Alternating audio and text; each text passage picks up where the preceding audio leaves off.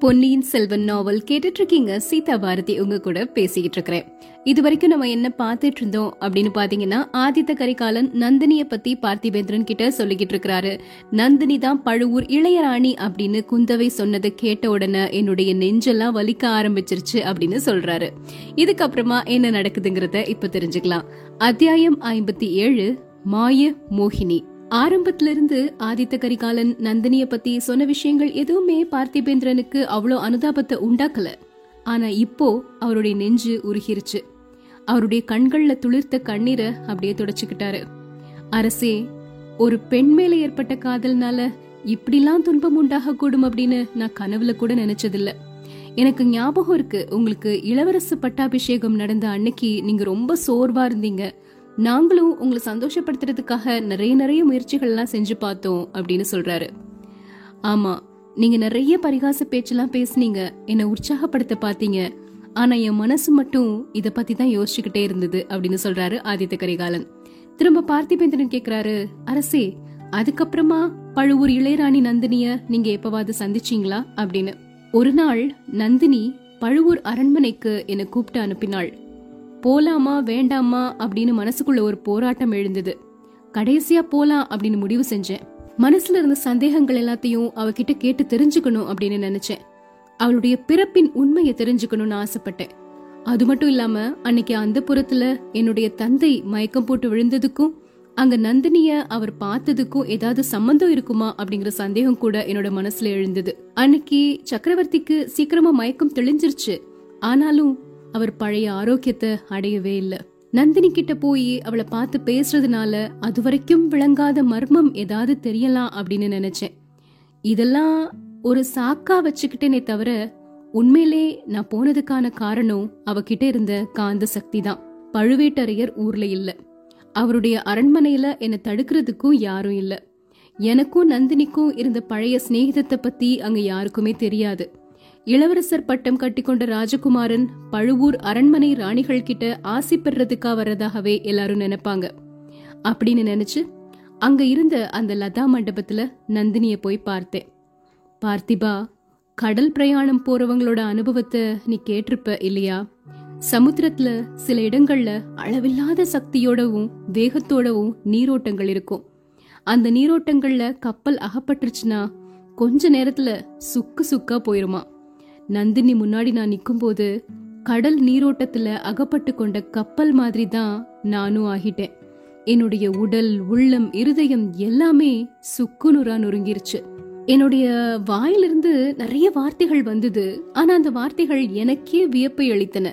ஐயையோ இது என்ன நான் இப்படி பேசிக்கிட்டு இருக்கிறேன்? அப்படின்னு என்னுடைய மனசுல தோணுச்சே தவிர வாய் எதையதையோ உளறிக்கிட்டு இருந்தது. எனக்கு இளவரசு பட்டம் சூட்டியதை பற்றி நந்தினி மகிழ்ச்சியை தெரிவிச்சா. எனக்கு அதுல ஒன்னும் மகிழ்ச்சி இல்ல அப்படின்னு சொன்னேன். ஏன் அப்படின்னு கேட்டா. இதென்ன கேள்வி கேக்குற? எனக்கு எப்படி மகிழ்ச்சி இருக்கும்? நீதான் இப்படி அநியாயம் பண்ணிட்டியே அப்படின்னு சொன்னேன். என்னுடைய அன்பை அவள் நிராகரித்தது பற்றியும் வீரபாண்டியனை காதலித்தது பற்றியும் அவ மேல நான் குற்றம் சொன்னேன். கிழவர் பழுவேட்டரையரை கல்யாணம் பண்ணது பற்றியும் குத்தலா பேசினேன். அதுக்கு நந்தினி இளவரசே முதல்ல நீங்க என் காதலை கொன்றீர்கள் அப்புறம் என்னை காதலித்தவனை என் கண் முன்னாடியே கொன்றீர்கள். என்னையும் கொன்றால்தான் உங்க மனம் திருப்தி அடையும் போல. நான் உயிரோட இருக்கிறதே உங்களுக்கு பிடிக்கலையா? என்னையும் கொன்னு உங்க விருப்பத்தை பூர்த்தி செஞ்சுக்கோங்க அப்படின்னு சொல்லி தன்னோட இடுப்புல இருந்த ஒரு கத்தியை எடுத்து நீட்டினான். நான் ஏன் உன்னை கொல்றேன்? நீதானே என்ன உயிரோட கொண்டுகிட்டு இருக்கிற அப்படின்னு சொன்னேன். கடைசியில இப்ப நினைச்சு பார்த்தாலும் வெக்கம் தர்ற மாதிரி வார்த்தைகளை என் வாய் அப்ப சொல்லுச்சு. நந்தினி இன்னமும் கூட எதுவுமே மோசம் போயிடல. ஒரே ஒரு வார்த்தை சொல்லு. இந்த கிழவனை விட்டுட்டு வந்துடுறேன் அப்படின்னு சொல்லு. உனக்காக இந்த ராஜ்யத்தையே விட்டுட்டு நான் வந்துடுறேன். ரெண்டு பேரும் கப்பல்ல ஏறி கடல் கடந்து தூர தேசத்துக்கு போயிருவோம் அப்படின்னு சொன்னேன். நந்தினி அதை கேட்ட உடனே பயங்கரமா சிரிச்சா. அத நினைச்சா எனக்கு இப்ப கூட ஒரு மாதிரி ரோமம் எல்லாம் சிலிர்க்கிற மாதிரி இருக்கு. கடல் கடந்து தூர தேசத்துக்கு போய் நாம என்ன செய்யறது விறகு வெட்டி பிழைக்கவா?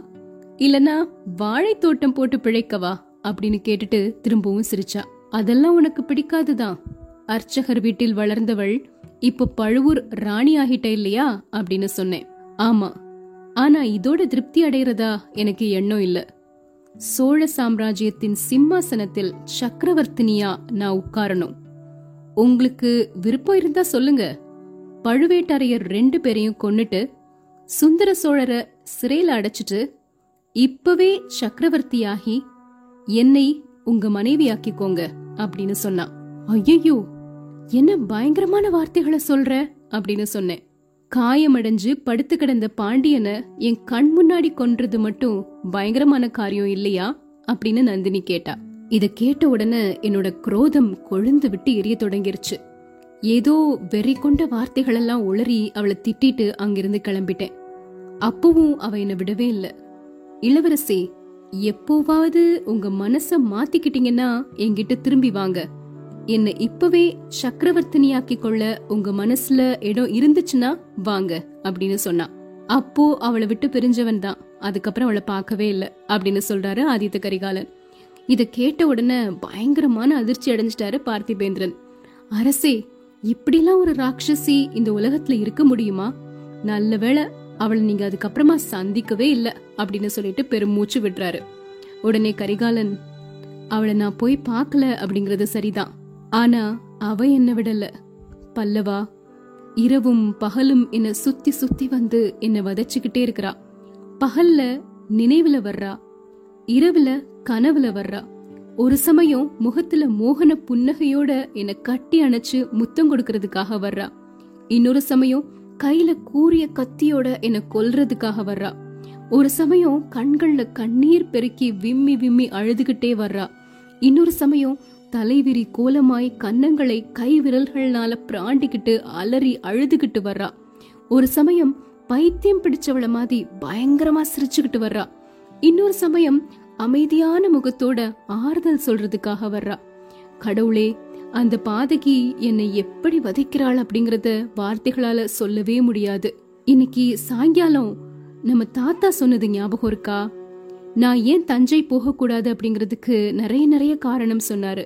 உண்மையிலே நான் தஞ்சாவூர் போகாம இருக்கிறதுக்கும் என்னுடைய தந்தையை காஞ்சிக்கு வரவழைக்க விரும்புறதுக்கும் ஒரே ஒரு காரணம் நந்தினி தான் அப்படின்னு சொல்லி முடிக்கிறாரு ஆதித்த கரிகாலன். அரசே கேவலம் ஒரு பெண்ணுக்கு பயந்து கொண்டு தஞ்சைக்கு போகாமல் இருக்கீங்களா? அப்படி அவள் என்னதான் செஞ்சிருவா? வஞ்சனையா விஷம் வச்சு உங்களை கொன்றுடுவா அப்படின்னு நினைக்கிறீங்களா? அதை நினைச்சு பயப்படுறீங்களா? அப்படிங்கிறாரு பார்த்திபேந்திரன். இல்லை பார்த்திபா இல்லை. இப்ப கூட நீ என்ன சரியா புரிஞ்சுக்கல. அவ என்ன கொன்னுருவா அப்படிங்கறதுக்காக நான் பயப்படல. அவளுடைய இஷ்டப்படி என்ன செய்ய வச்சிருவாளோ அப்படின்னு தான் பயப்படுறேன். உன்னோட தந்தைய சிறையில போடு. உன்னுடைய தங்கையை நாட்டை விட்டு துரத்து இந்த கிழவனை கொன்னு என்ன சிம்மாசனத்துல ஏத்து அப்படின்னு அந்த மாய மோகினி இன்னொரு தடவை சொன்னா எனக்கு அப்படிலாம் செய்ய தோன்றிடுமோ அப்படின்னு நான் பயப்படுறேன். நண்பா ஒன்னு நந்தினி சாகணும் இல்லனா நான் சாகணும் இல்லனா ரெண்டு பேரும் சாகணும். இல்லனா இந்த ஜென்மத்துல எனக்கு மன நிம்மதியே கிடையாது அப்படிங்கிறாரு. அரசே இது என்ன பேச்சு? நீங்கள் ஏன் சாகணும்? எனக்கு அனுமதி கொடுங்க. இலங்கைக்கு அப்புறமா போறேன்.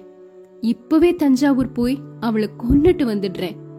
எனக்கு எந்த தோஷம் வந்தாலும் அத பத்தி கவலை இல்ல அப்படிங்கிறாரு பார்த்திபேந்திரன். பார்த்திபா அப்படி ஏதாவது செஞ்சா உன்னை என்னுடைய எதிரியா கருதிருவேன்.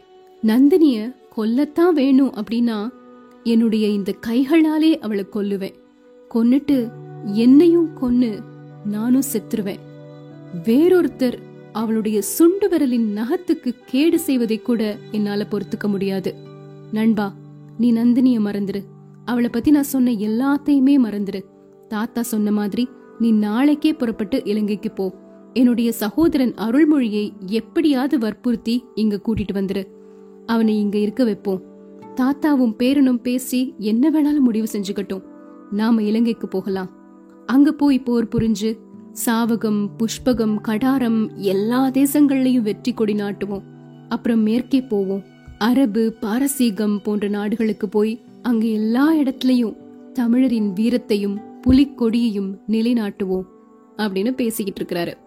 இப்போ அந்த திருக்கோவலூர் மலையமான் இருக்காரு இல்லையா? அவர் அந்த இடத்துக்கு திரும்பவும் வர்றாரு. இவங்க ரெண்டு பேரும் பேசிக்கிட்டு இருக்கிறத பார்த்துட்டு என்ன? நீங்க இவ்வளவு நேரம் தூங்காம பேசிட்டே இருக்கீங்க? பார்த்திபேந்திரா நாளைக்கு இலங்கைக்கு போகணும் இல்லையா? அப்படின்னு சொல்றாரு. அத பத்தி தான் தூங்காம பேசிக்கிட்டு இருக்கிறோம் அப்படின்னு சொல்லி முடிக்கிறாரு பார்த்திபேந்திரன். இதோட முதல் பாகம் நிறைவுற்றது. நாளையிலிருந்து பொன்னியின் செல்வன் இரண்டாவது பாகத்துல என்ன இருக்கு அப்படிங்கறத தெரிஞ்சுக்கலாம். இந்த முதல் பாகம் முழுக்க கேட்டுட்டு கூட வந்த அனைவருக்கும் மனமார்ந்த நன்றிகளை தெரிவிச்சுக்கிறேன். குறை நிறைகளை வழக்கம் போல கமெண்ட் மூலமா தெரியப்படுத்துங்க. உங்களுடைய ஆதரவு மூலமா வெற்றிகரமா ஐந்து பாகங்களையும் முடிச்சு இந்த பொன்னியின் செல்வன் நாவல வாழ்க்கையில எப்பவுமே மறக்க முடியாத ஒரு நாவலா மனசுக்குள்ள பதிய வைக்கலாம். மீண்டும் நாளை சந்திக்கலாம். விடை பெற்றுக் கொள்வது சீதா பாரதி.